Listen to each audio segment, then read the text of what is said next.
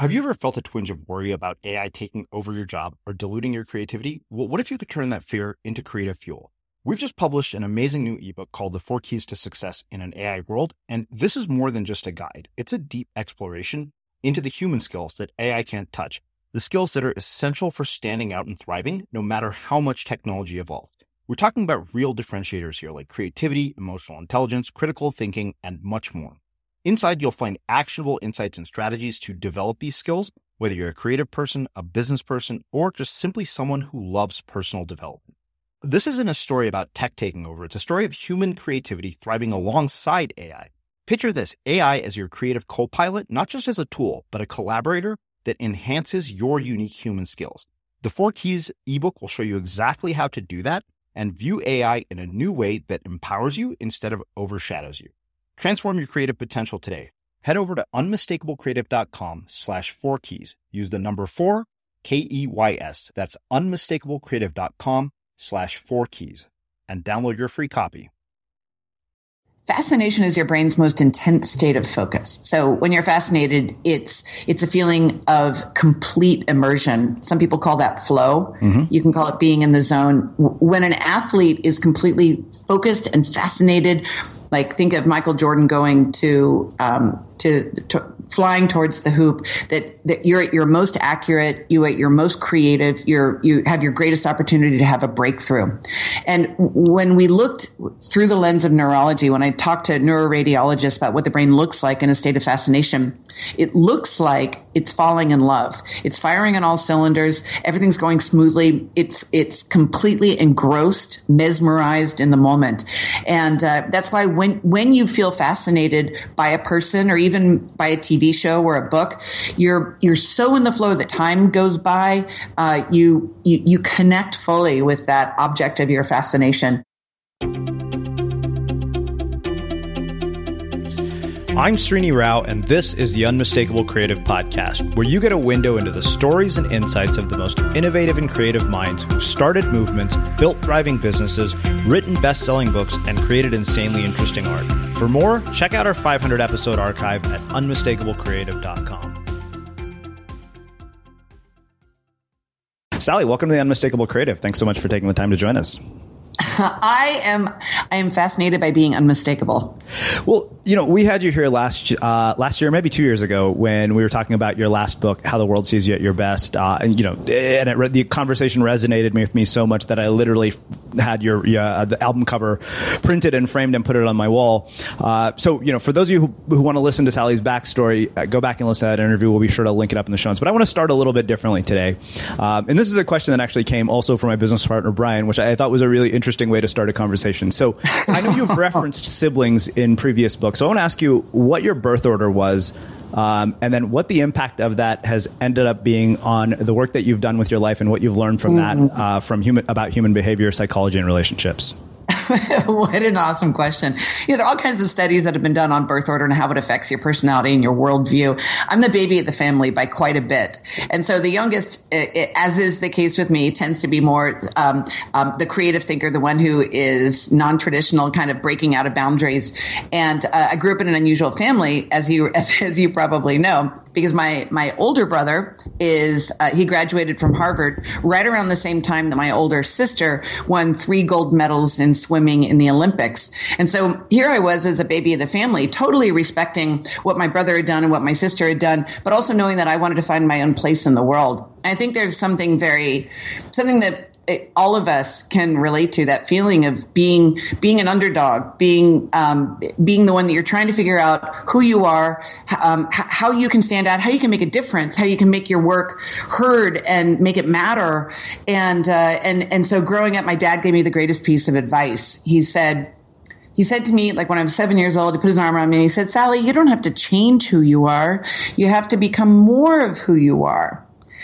And I remember that so profoundly that my parents completely supported and validated each of their children in, in very different ways. And I, um, I, I, I think as, as parents, but also as leaders, it's important for us to do that, to take all the people that we work with and, and understand the way in which they deliver unique value, the way that they are most likely to succeed. And then you've got to, you've got to custom build around that. Yeah, you know, it's interesting. Uh, that's is such profound wisdom, and and I, there's two things that actually come for me. Like, I wonder what it is about you that made you self aware enough at such an early age to realize what value that kind of advice would have later on in your life.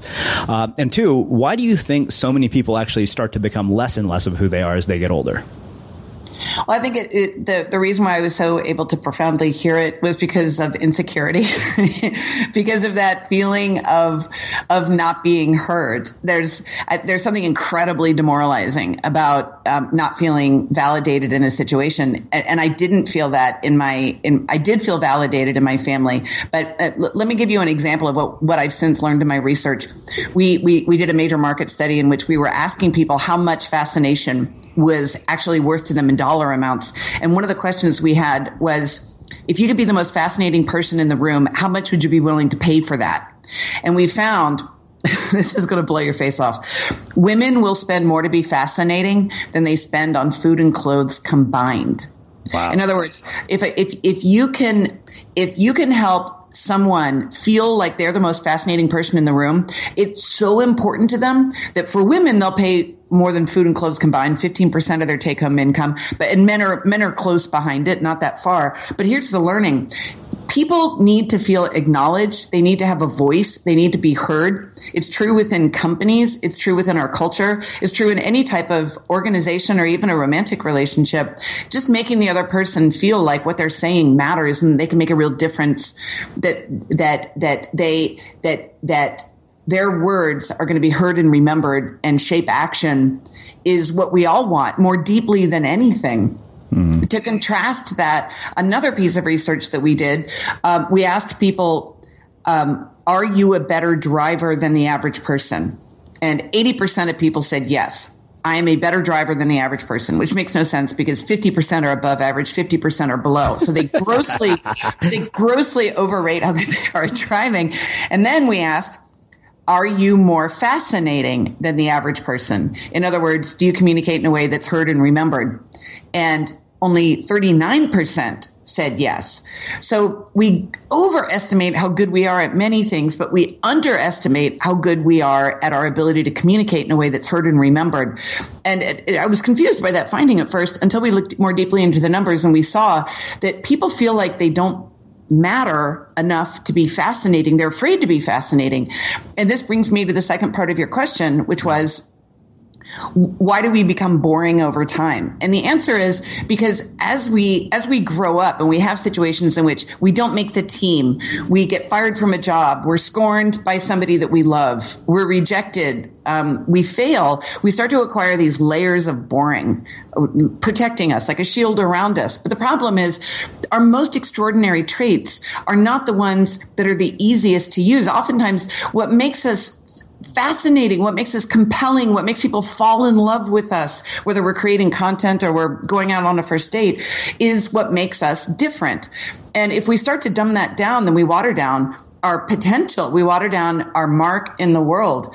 And so when in looking at how much people are willing to spend to be fascinating and yet they don't think they are fascinating just demonstrates how much if if if my work or or your work can help people feel fascinating and unmistakable then it's it's a much bigger message than just creating a brand or or interviewing for a job mm-hmm. Do you think that uh, being the baby of the family that planted early seeds for this sort of bizarre career path that you've chosen, like to you know study fascination of, of, all things and really kind of study how to get people to listen to what you're saying, um, and also what is the age gap between you and your siblings? Uh, my brother's ten years older. My sister's seven years older. Okay. So I'm, I'm the baby by a long shot. Yeah. Um, and my so by the time I was by the time I was about eight, my brother and sister were out of the house, and I was essentially an only child. I think that I think that all creative people have a, a little damaged part in us, and and I mean that in the most loving way. It's like that that there's there's some there's something on the assembly line that just didn't the screw didn't get input quite right or or something happened that that hurt us that we don't want to just follow what other people say that somehow along the way we made a decision that we have to we have to find an alternate path. And I, you know, it, um, what's the expression? Um, necessity is the mother of invention. Uh-huh. Did I say that right? I believe so. Um, okay. Well, anyway, the point is, you know, it was it, it became very important to me at an early age to not try to be the best because I didn't want to do head on competition and instead try to be different. Mm-hmm. And that, that became a core fundamental value of all the writing and all the research that I've done is we live in a culture in which it's so important for people to be the best and to be better than. But the problem is, if you're measuring yourself against your competition, then you're just a me too. Mm-hmm. Whereas if you can be different, then that gives you massive competitive leverage. And it's true for brands. You know, if, if what I found when I went into advertising for the first half of my career was that every brand has to choose. You either have to have the biggest budget or you have to be the most fascinating.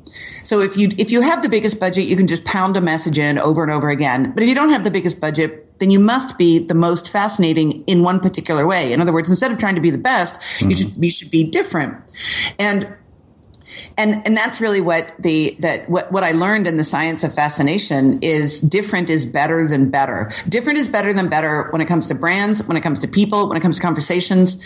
You know, like this conversation that you and I are having is is so massively not scripted, and and as a result, it it like this is how people really show up is when you give them the opportunity to be different instead of just following a um, a, a a, a, a rigid, scheduled, routine script.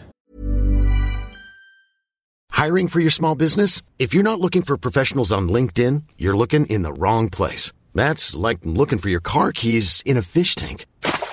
LinkedIn helps you hire professionals you can't find anywhere else, even those who aren't actively searching for a new job but might be open to the perfect role. In a given month, over 70% of LinkedIn users don't even visit other leading job sites. So start looking in the right place. With LinkedIn, you can hire professionals like a professional. Post your free job on linkedin.com slash people today.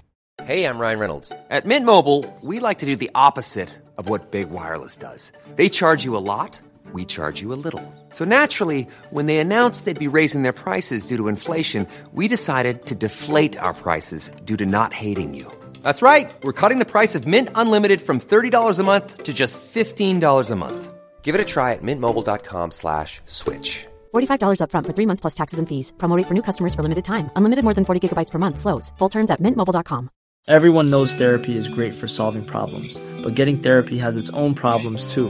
Like finding the right therapist, fitting into their schedule, and of course, the cost. Well, BetterHelp can solve those problems. It's totally online and built around your schedule. It's surprisingly affordable too. Connect with a credentialed therapist by phone, video, or online chat, all from the comfort of your home. Visit betterhelp.com to learn more and save 10% on your first month. That's BetterHelp, H E L P. Life is full of awesome what ifs, and some not so much, like unexpected medical costs. That's why United Healthcare provides Health Protector Guard fixed indemnity insurance plans to supplement your primary plan and help manage out of pocket costs. Learn more at uh1.com. Hey, it's Ryan Reynolds, and I'm here with Keith, co star of my upcoming film, If, only in theaters, May 17th. Do you want to tell people the big news? All right, I'll do it. Sign up now and you'll get unlimited for $15 a month in six months of Paramount Plus Essential Plan on us. Mintmobile.com slash switch. Upfront payment of $45 equivalent to $15 per month. Unlimited over 40 gigabytes per month. Face lower speeds. Videos at 480p. Active Mint customers by 531.24 get six months of Paramount Plus Essential Plan. Auto renews after six months. Offer ends May 31st, 2024. Separate Paramount Plus registration required. Terms and conditions apply if rated PG. As creators, we're always on the move. Whether it's a live podcast event, a pop up shop, or a workshop, we're constantly interacting with community, and that's where Tap to Pay on iPhone and Stripe comes in. Imagine this you're at a live event, a listener loves your merch, or a participant wants to sign up for your course on the spot. With Tap to Pay on iPhone and Stripe, you can accept their payments right there and then, right from your iPhone, so there's no extra hardware or no delays. Total game changer. It's not just for creators, any business owner can do this. It's about making transactions smoother and much more personal, growing your business in your way. We've been using Stripe for our products and courses for a long time, and now with Tap to Pay on iPhone, you can take your business to the next level too. So visit stripe.com slash tap iPhone to learn more. Remember, folks, with Tap to Pay on iPhone and Stripe, your business is always at your fingertips. Yeah. Well, yeah, it's, it's funny because, you know, we're, we're talking so much about the core thesis of my own book, which, you know, the idea that being the only is much better than being the best. Um, because, you know, when you're the only person who does what you do, the competition becomes completely irrelevant. And, you know, you and I were just talking about, uh, Mars Dorian, who we, who we both know. And I always say it's kind of impossible to find a replacement for Mars. Uh, yeah. So I'm curious. Uh, one other question uh, about growing up uh, with siblings who had such you know grand achievements. I mean, three gold medals in Harvard. One of the things I, I always wonder is how the tension of uh, seeing siblings who've accomplished such things get resolved. And I am asking this because it's something that I don't know that I've resolved entirely. My sister is the chief anesthesiology resident at Yale, and at moments I look at that and think, "Wow." That's pretty damn impressive. Yeah. Uh, so I, am curious, you know, based on the experience that you've had uh, with siblings who've achieved such grand things, like how you resolve that. I mean, for lack of something better, a sense of inferiority that that shows up sometimes. It's probably very similar to what it feels like when you have a startup or when you're you're the the lowest rung person in a department that you look at the way other people have succeeded and you have to make a decision. I can either follow what they did and try to outdo them, or I can pick a completely different path and be the greatest at that. And I remember looking at I remember looking at my brother and my sister and being like, okay, well, you know, my thing isn't going to be academics. It's not going to be athletics. So I'm going to go into marketing because that's what you do when you're not good at athletics and academics. and, uh, and so choosing a creative path was not just about it wasn't just choosing away from a path. In other words, saying, well, I'm not going to choose those paths, therefore I have to find something different. It was that creativity so spoke to me. And I remember when I, I graduated from Duke University and they didn't even have a marketing program. They didn't have any kind of creative programs. And I was really floundering trying to figure out what I was going to do. And I literally remember it was like a week before graduation. I still didn't have a really clear idea of what my profession was going to be. And then I discovered this thing called being a copywriter in advertising. And, and it was like my heart sang. I, I fell so head over heels in love with the with, with being a copywriter, being able to find the words to describe what it what, that sort of um, unidentified golden nugget that lies inside of a brand or a company or a product or an experience and then bringing that to life. And i loved my time in advertising. It was just it was a decade in which it was a, a whirlwind romance. I was the number one most award winning copywriter when i was 24 and I uh, opened up my first agency when I was 27.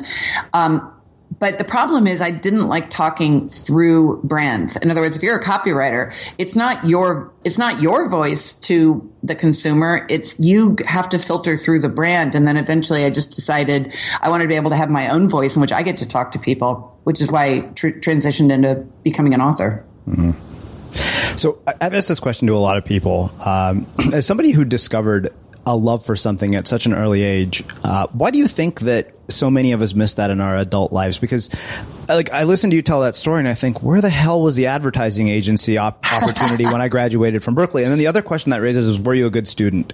Uh, because I was a terrible student, and I, am really curious about that. Uh, I wasn't a great student because. Um, what I loved about advertising was you had to find something that didn't exist before. You know, like the, the agencies that I worked in, we were working on brands like Nike and Target and Mini Cooper, Coca Cola. So the goal was how do you come up with something that's never been thought of or, or written before or, or created into a storyline? And, um, and I, I, think it's very hard in school to be the person who wants to do something no one's ever done before when you're graded on a bell curve. Mm-hmm with a with with a with a regimented. I mean, growing up in school, you have to stay in line and raise your hand, and it's it's not exactly conducive to instilling creativity. Um, but to your, uh, I think it's funny that you and I are both talking about.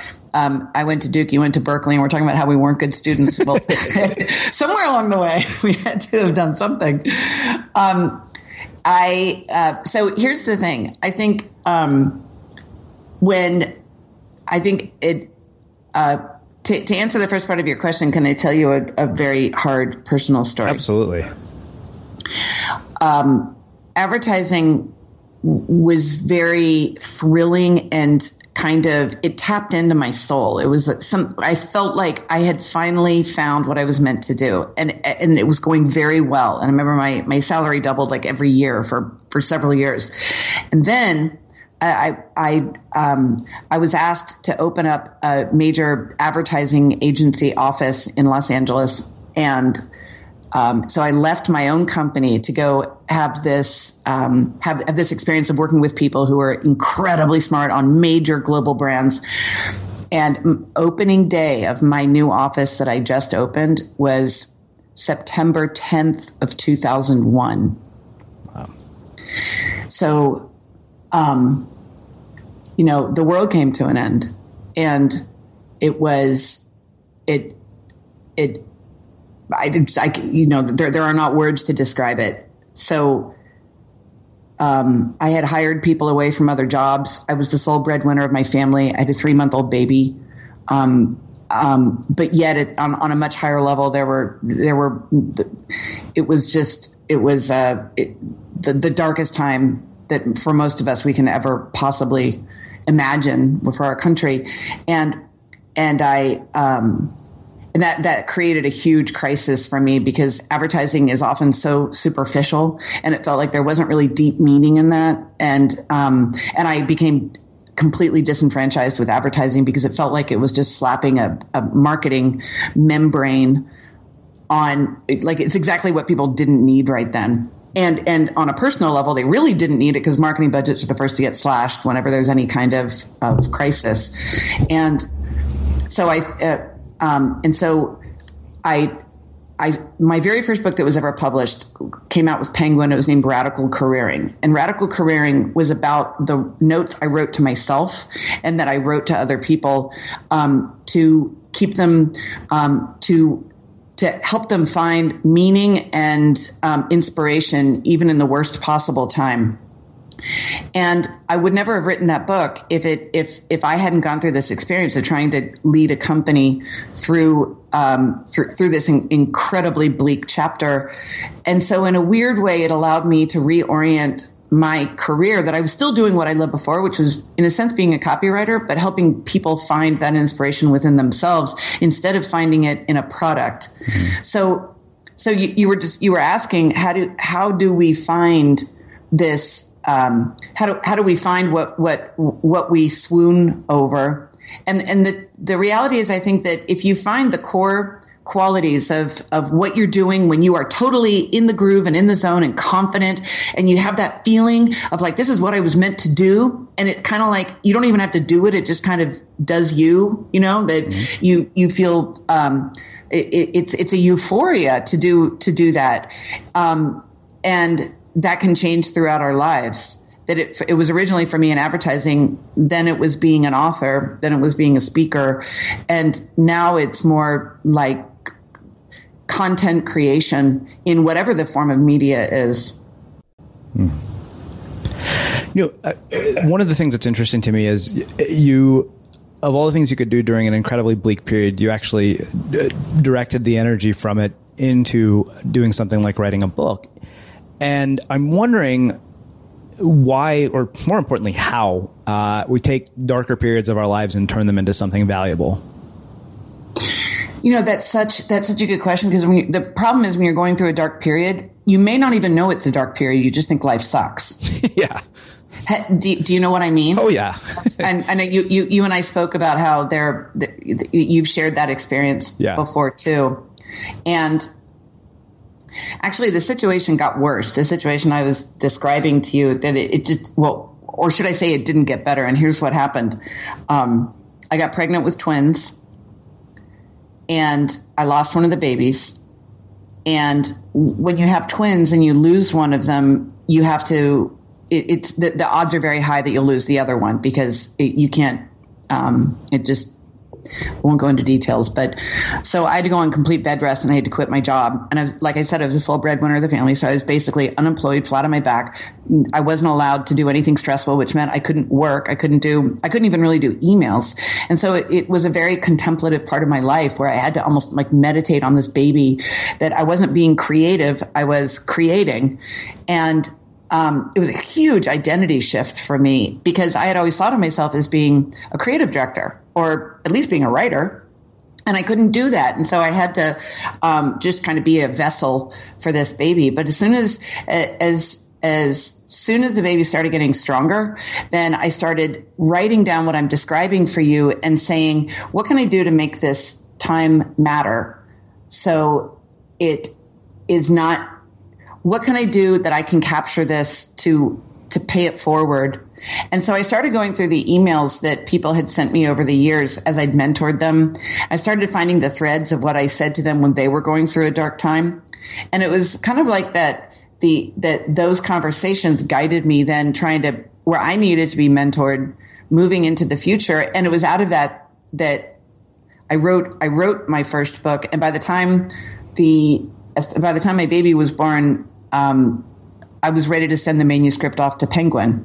And so it was kind of this like co collaboration between me and my pregnancy, between me and my son. Mm. And and I and and so that's that's the advice I would have for um, we all we have dark times and sometimes they can seem completely insurmountable and and so so black and so cold inside and if there's any way to kind of map what you're doing or map how you feel that then that can be of tremendous service to other people because whether you know for you you'll never lose a baby. I mean, you'll never lose a pregnancy, but yet you can you can completely understand the experience of being a mother and having a loss and being. I was crippled. You know, I just like I I couldn't do anything. All I could do was mourn, and and then to lose to to lose the opportunity to have a job to to be afraid of income, losing income. I mean, of you know not being able to provide for my family, and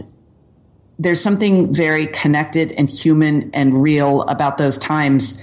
That the more that we can make them matter, the the more that we'll be able to look back on them not only for ourselves but to offer that up for other people. And and and I know that you've you have done the same too, and I really admire that about you. Hmm. Burrow is a furniture company known for timeless design and thoughtful construction and free shipping, and that extends to their outdoor collection. Their outdoor furniture is built to withstand the elements, featuring rust-proof stainless steel hardware, weather-ready teak, and quick-dry foam cushions. For Memorial Day, get 15% off your Burrow purchase at burrow.com slash ACAST and up to 25% off outdoor. That's up to 25% off outdoor furniture at burrow.com slash ACAST. I'm Sandra, and I'm just the professional your small business was looking for. But you didn't hire me because you didn't use LinkedIn jobs. LinkedIn has professionals you can't find anywhere else, including those who aren't actively looking for a new job but might be open to the perfect role, like me. In a given month, over 70% of LinkedIn users don't visit other leading job sites. So if you're not looking on LinkedIn, you'll miss out on great candidates like Sandra. Start hiring professionals like a professional. Post your free job on linkedin.com/people today. Hey, it's Ryan Reynolds, and I'm here with Keith, co star of my upcoming film, If, only in theaters, May 17th. Do you want to tell people the big news? All right, I'll do. Sign up now and you'll get unlimited for $15 a month in six months of Paramount Plus Essential Plan on us. Mintmobile.com slash switch.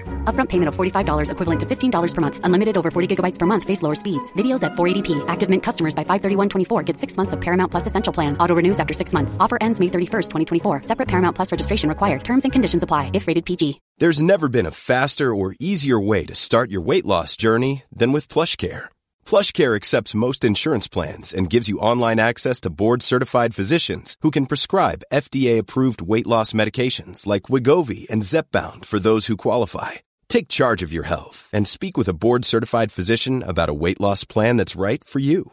Get started today at plushcare.com slash weight loss. That's plushcare.com slash weight loss. plushcare.com slash weight loss. Life is full of awesome what ifs, and some not so much, like unexpected medical costs. That's why United Healthcare provides Health Protector Guard fixed indemnity insurance plans to supplement your primary plan and help manage out of pocket costs. Learn more at uh1.com. Quality sleep is essential. That's why the Sleep Number Smart Bed is designed for your ever evolving sleep needs. Need a bed that's firmer or softer on either side? Helps you sleep at a comfortable temperature? Sleep Number smart beds let you individualize your comfort so you sleep better together. JD Power ranks Sleep Number number 1 in customer satisfaction with mattresses purchased in-store. And now, save 50% on the Sleep Number limited edition Smart Bed for a limited time. For JD Power 2023 award information, visit jdpower.com/awards. Only at a Sleep Number store or sleepnumber.com.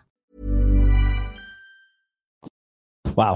Uh, well, let's do this. Let's shift gears a little bit and let's get into why we're really talking today, which is to talk about this entire concept of fascination. So, mm-hmm. um, I want to actually take tease this apart based on the introduction of your book, and I think you know one of the first things you said in part one is you talk about how and why the brain becomes fascinated. So, let's do a deep dive into that first.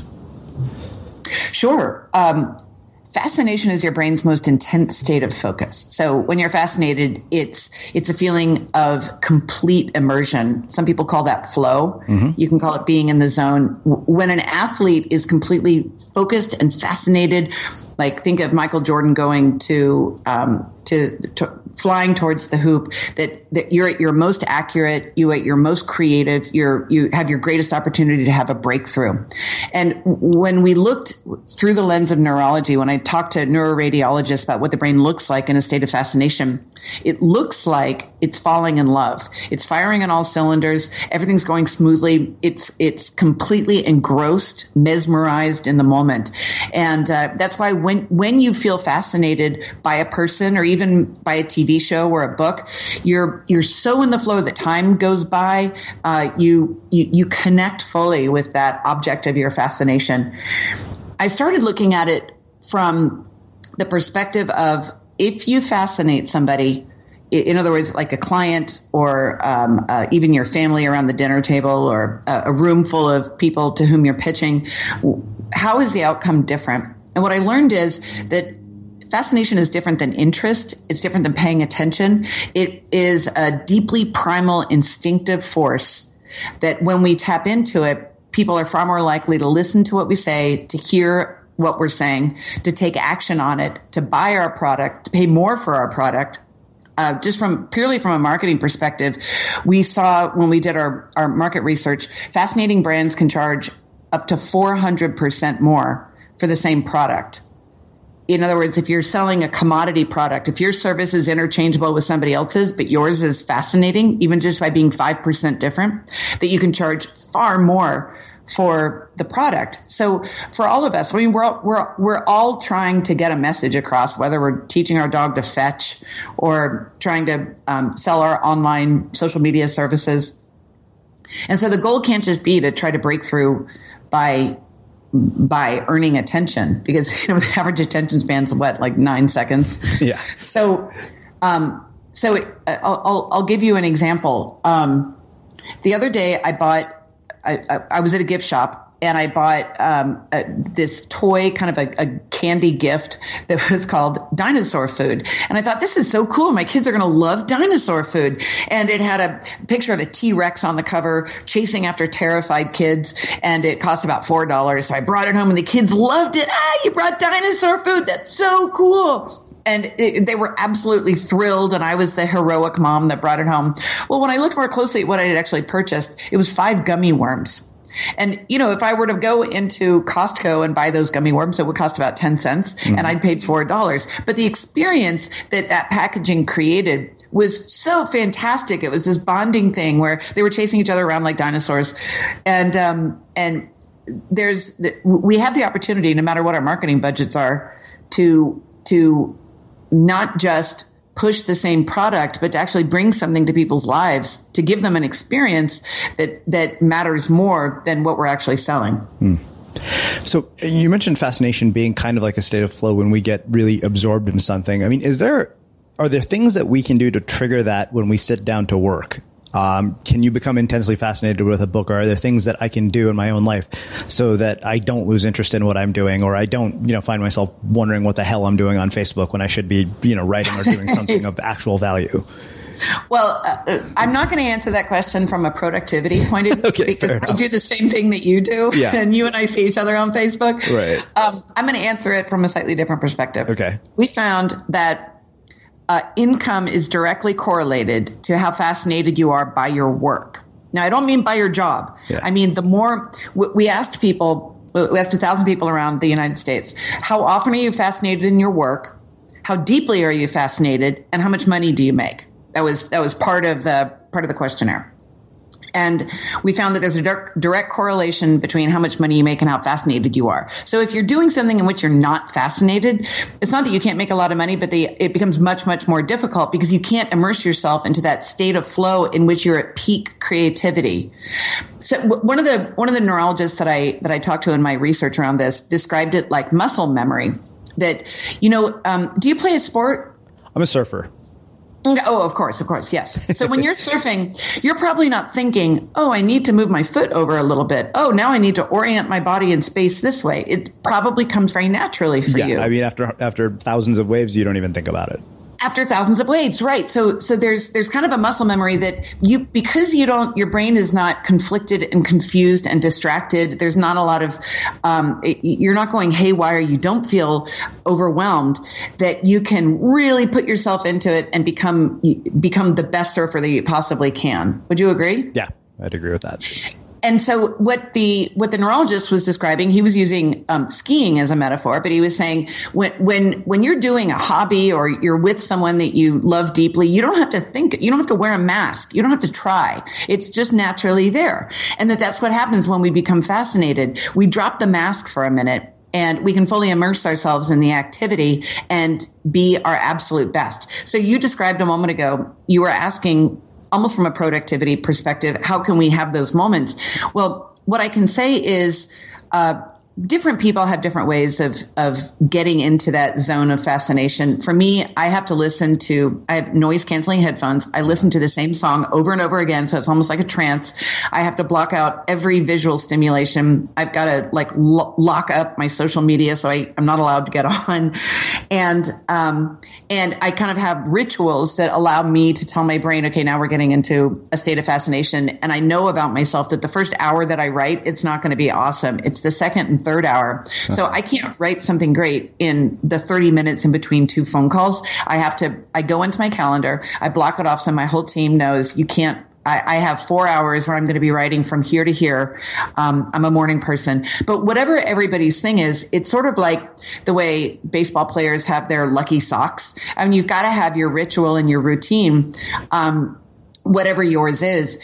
And and one of the things that we learned in um, in our research over the years is that when when people are fascinated in their work, that they are their most confident and they love their jobs the most. And we tested this. Are you, do you love your job because you're fascinated or are you fascinated because you love your job?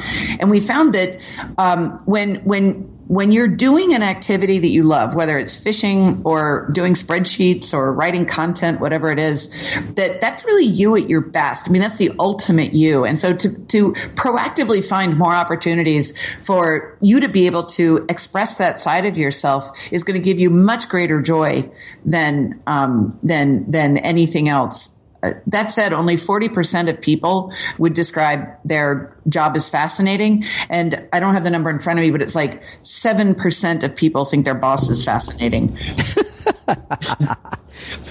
Considering the bosses I've worked for, yeah, I'd say that's accurate. But not you, not you. Your team would never say that. All right, so let's let's do this. Let's talk about uh, what you call the seven advantages and, and how they work and how they create this instant uh, intense state of focus. Yeah, there. When I first started looking at this, I was I was actually in 2006 when I when I was ready to write my next book, and I was looking for a big juicy topic I could sink my teeth into. I was studying attention and why do we pay attention to certain people and not others. And I'm glad I didn't pursue that angle of it because that has that that field has kind of been exhausted um, in in many ways. But it was in the path of looking at why are certain things more interesting than others that I I stumbled upon this this, this uh, neurological state of fascination and how we become in a spell that we're, we're hypnotized when we when we get into this state. So I started taking all the great messages across time, political speeches, uh, sermons, um, uh, winning emails, what, whatever, any any type of message or idea or brand. And I started putting them into buckets to try to find what's the system behind this, and um, how can we start to deconstruct what makes why exactly an idea is fascinating. And initially, I had 16 different categories that included things like surprise and um, audacity, and and then uh, my my agent gave me a great piece of advice. He said.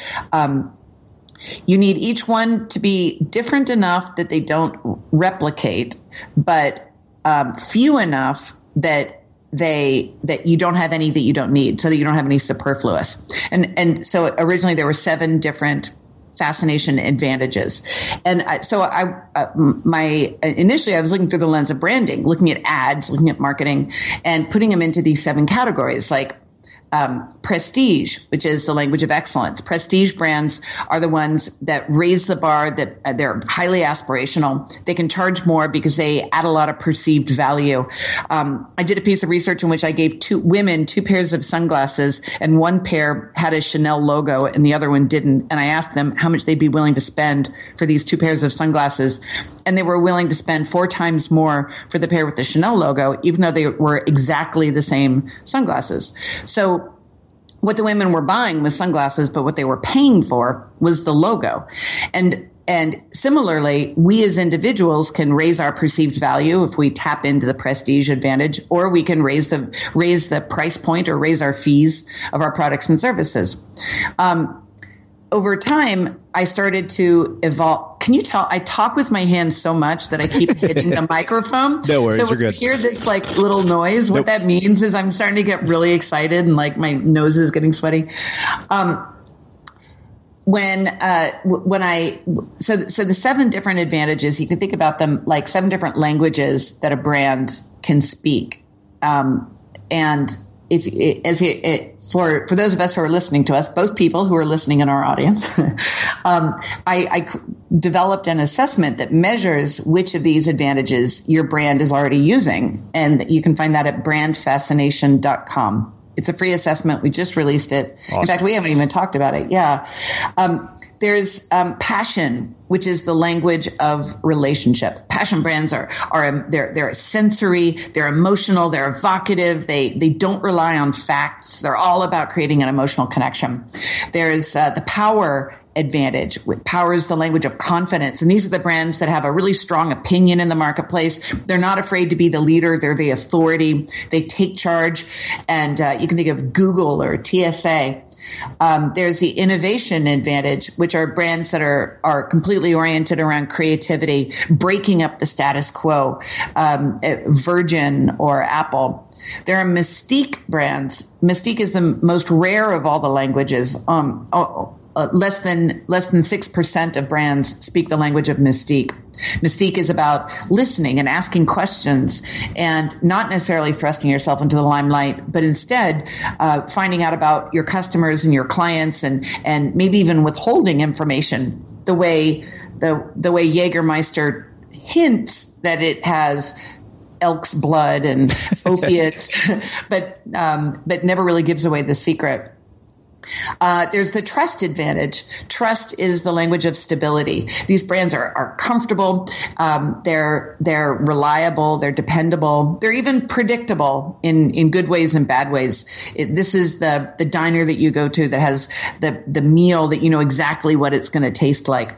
Well, an interesting piece of research around trust is every brand wants to be trusted because the word is very loaded. But neurologically, trust means patterns, patterns that your brain recognizes. And the more you recognize a pattern, then the more you're fascinated by it. And that's why you like to put a song on repeat. You like it more the third time you've heard it than the first. And it's why you think your mother's spaghetti sauce tastes better than, than somebody else's. And it's also why when you look at somebody you love, that you can feel a rush of emotion without literally seeing their face because you recognize the patterns. Problem is, a brand can't develop trust until it's had so many exposures to the consumer or the customer um, that it, it, it takes decades. It can often take decades to build trust and hundreds of million dollar, hundreds of millions of dollars in advertising. So it's very rare for new brands to to use the trust advantage. Anyway, these are that's a that's a quick look at the seven advantages and and how brands use them. But but the really cool thing is your brand doesn't have to compete in a specific way. There are seven ways that you can be competitive, seven ways that you can grow and, and build your business. So we've looked at it from the standpoint uh, of brands. Uh, can you actually look at this through the lens of like an individual as well? Yes, absolutely. And and and as you may remember, that was um, my last book, How uh-huh. the World Sees You, was all about how do people see you? In other words, what kind of impression do you make so that you're most likely to be perceived as impressive and influential? Um, what are the qualities people that people see in you that allow you to add value and make you more desirable at work and at home. And we measured almost a million people. And over the course of that research, what we found is you're communicating certain qualities, whether you realize it or not.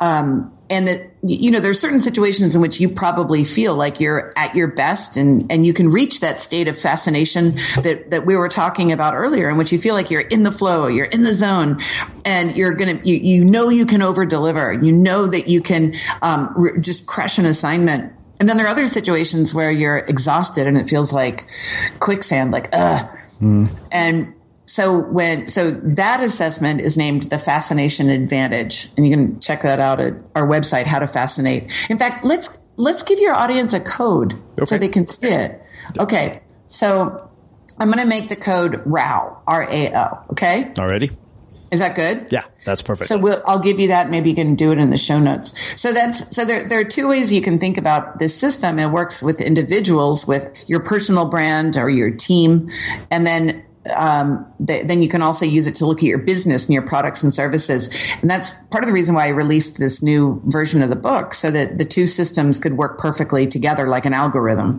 Hmm. So, one of the things we've talked about is the ability to customize any message with uh, these tactics and the uh, tactics and these ideas. And then I know you mentioned that there's a five step action plan. So if we can wrap up with going through those, um, I think that'll be really interesting and, and really useful for our listeners okay, you know what? I'm I'm I'm opening up to my I'm opening up to my page so we can be following along with the same thing.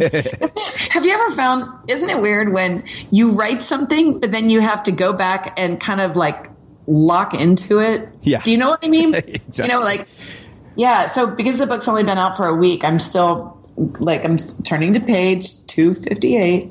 Um the, the, here's the system. When you find the people within your within your organization, whether it's just you and somebody else or a team of hundred that, that are going to be the ones that are going to be the thought leaders for what the brand stands for. And I recommend finding people from different departments if you can, if you have different departments, because marketing doesn't live inside of a marketing department. It lives inside of the culture that people that live and breathe it every day.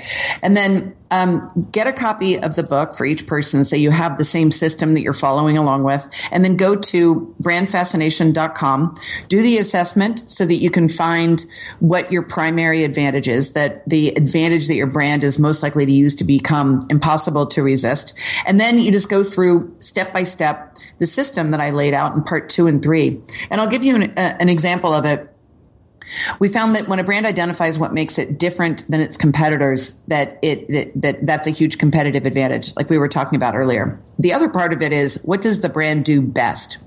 And so I, I put this I put this system that I'd been using for for my decade in advertising that I had kind of developed as my own little shortcut and I created it as a branding hack, kind of a, a hack to get very quickly f- through the creative process to um, having a strategic brief. Because once you've got that strategic brief, it becomes like a it, it's it lights the way to your direction. It becomes the north star of of all the work, all the messaging that you should do.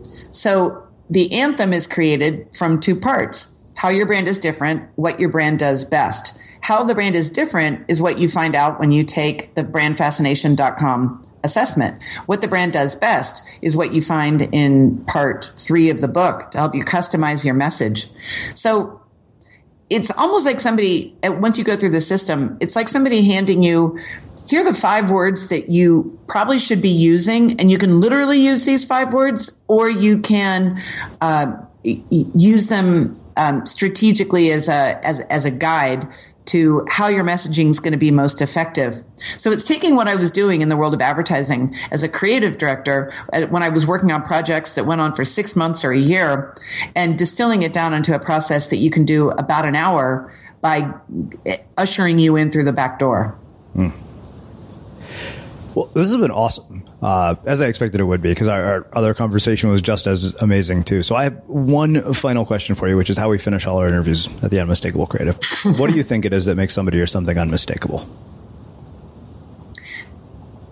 Their quirks, the things, the things about them that they sometimes hide, the things that they put in a box and put on a shelf and close the door behind it and walk away, the things that over the course of their life teach them how to be boring because they're afraid of rejection. Um, I here's the here's here's how I say it to myself. You don't learn how to be fascinating or unmistakable. You unlearn boring. So the goal is to unlearn boring, unlearn all those uh, all those layers of inhibition that we gain over our lives, and then apply those differences and in turning a disadvantage, a, per, a so-called flaw, into your greatest asset. Hmm. Well, this has been fabulous, and uh, I really, really appreciate you taking the time to join us and share your story and your insights with our listeners. Uh, I always enjoy talking to you, and this has easily been one of my favorite conversations I've had this year.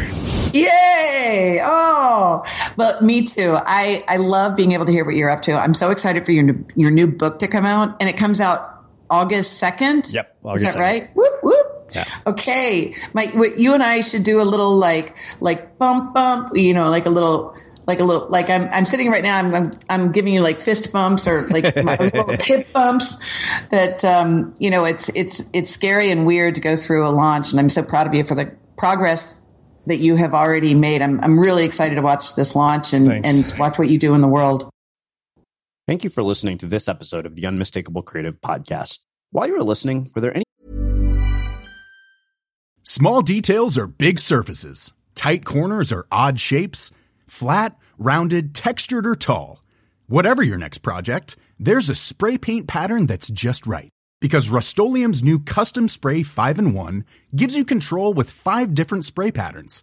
So you can tackle nooks, crannies, edges, and curves without worrying about drips, runs, uneven coverage, or anything else. Custom Spray 5 and 1. Only from Rust Planning for your next trip? Elevate your travel style with Quince. Quince has all the jet setting essentials you'll want for your next getaway, like European linen, premium luggage options, buttery soft Italian leather bags, and so much more. And is all priced at 50 to 80% less than similar brands. Plus, Quince only works with factories that use safe and ethical manufacturing practices.